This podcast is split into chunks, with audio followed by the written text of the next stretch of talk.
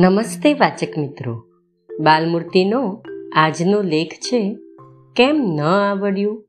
જેના લેખક છે, ગીજુભાઈ બધેકા.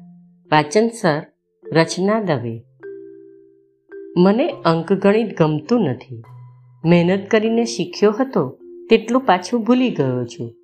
ફરજ હોય, ત્યાં પણ ગણિત શીખવવામાં અનાદર. ગણિતની કિંમત આંકવા મને બેસાડો, તો સાવ થોડી જ આંકું. પ્રાથમિક શાળાના અભ્યાસક્રમમાં હું એને સાવ હળવું જ સ્થાન આપું છું. એકવાર ગુજરાતી બીજા ધોરણમાં ગણિત શીખવાતું હતું. શિક્ષક પાટિયા પર દાખલો શીખવતા હતા. છોકરાઓ મોં ફાડી સામે જોઈ રહ્યા હતા. એક છોકરો જોકે ગયો ને શિક્ષકે ચાકનો ઘા કર્યો.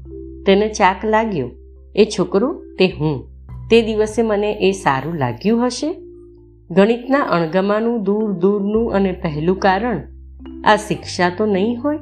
પછીથી તે વિષય ગમાડવાના પ્રયત્નોની સામે આ મૂળ વિરોધ કામ નહીં કરતો હોય?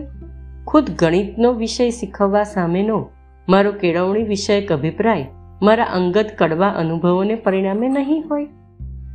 મને તો એમ જ લાગે છે, કારણ ગણિત સામે મારે બીજી રીતે વેર નથી.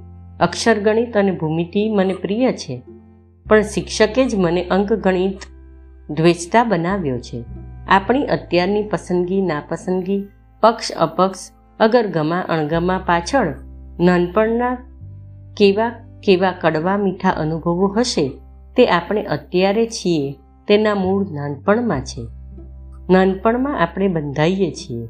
બાળકને કડવા મીઠા અનુભવો કરાવીએ તે પહેલાં વિચારીએ કે તેની કેવી દ્રઢ અસર આખર સુધી રહી જાય છે અને નુકસાન કરી બેસે છે. અસ્તુ.